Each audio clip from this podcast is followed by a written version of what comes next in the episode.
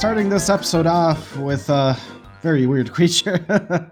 Ah, man, I can't even pronounce this thing. It's the railway rat. The Railway Rattler. ra- rail. Uh, you know, it's much easier for me to pronounce r in my language, so I'm gonna say railway rattler. it sounds better that way. Hotel Transylvania style. it's much easier for me to pronounce r than r, like an American. Um, but uh, unfortunately, this is a very American creature. As we can see, it is tied to the railway system. yeah. I don't even know. this guy was fun to draw. I like how you incorporated the the old cartoony hobo aesthetic. I didn't want to make anybody mad and make a realistic one. I'm not judging anybody. if you're a free, free spirit and that's how you want to live, go for it, man. yes. Okay. Well, Cassie, can you tell us something about the uh, blah, blah, blah. Yeah.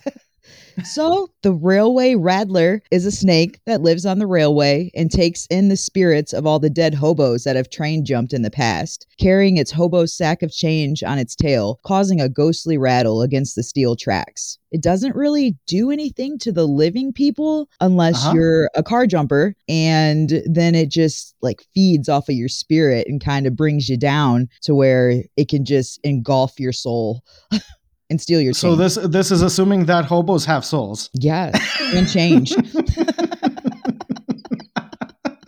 I'm gonna be canceled for that. no, hobos don't have computers to listen to you. Hey guys, Vuk from the editing booth here. I obviously need to explain myself. I wasn't saying that hobos per se don't have souls. I was saying that nobody has a soul, because I am an atheist, so I don't believe that souls are even a thing. And that's my religious right. Now, please don't cancel me. Oh man, we're off on a great start. but it's also assuming that they have change. oh, ah, this poor thing. If it has to feed off the souls of hobos and their change. it's not picky as long as you have those two things. You're a candidate. But it's very interesting that you bring up that it takes the souls of the hobos who are jumping trains. It's kind of like a psychopomp. Psychopomps are uh, entities which essentially transcend human souls. Like, say, when somebody dies, an entity that takes the soul to the afterlife. You know, we have mythologies full of this. I like that. Yeah, so, and because it's snake, a snake, it's an elongated. It is kind of like a train in a way. So it's like a living train that takes the souls of hobos away to whatever beautiful afterlife they're going to. That's much better off than they were in this world. Right. I hope they don't get stuck in purgatory because they don't have anything to pay to get across the river. Yeah.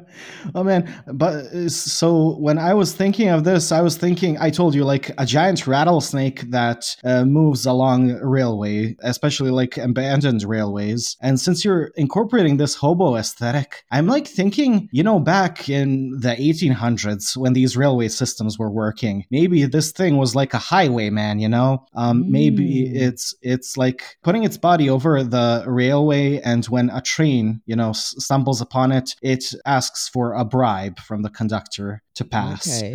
Yeah. I was also thinking maybe it like sold its soul at the railway crossroads and this is its punishment. Oh wow. to become like a grim reaper of hobos. Right. Petty one that steals change. Yeah, but like if we think of this thing like 200 years ago, it was, you know, pretty rich itself because it was uh, taking bribes from all these conductors. But now, since we live in the modern age where we don't rely too much on railway systems and this railway was, you know, closed off, Mm. now it became a hobo. Yeah. And you got to think this hobo snake is pretty, it's probably the richest person in the world. Because can you imagine how much that old currency is worth these days to collectors? yeah, but it has uh, nobody to sell it to because it lives in the middle of nowhere. right. so it's cursed with having so many riches but not having a way to monetize off it.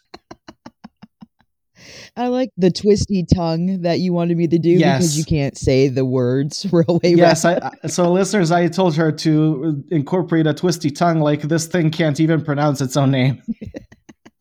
Uh, but also, I think it's such such a cool idea to have a rattlesnake. In this way, it's carrying the hobo bag full of change, and it's the coins that are rattling. It really can't do anything to you, rattler or not. It's not poisonous. It's just if you're a hobo, you might be in danger. But other regular people, if you see it, you're fine. yes, people. So try your best to not be a hobo. exactly. Live your best life. Oh man. Ah. what, what, what else is there to say about this thing?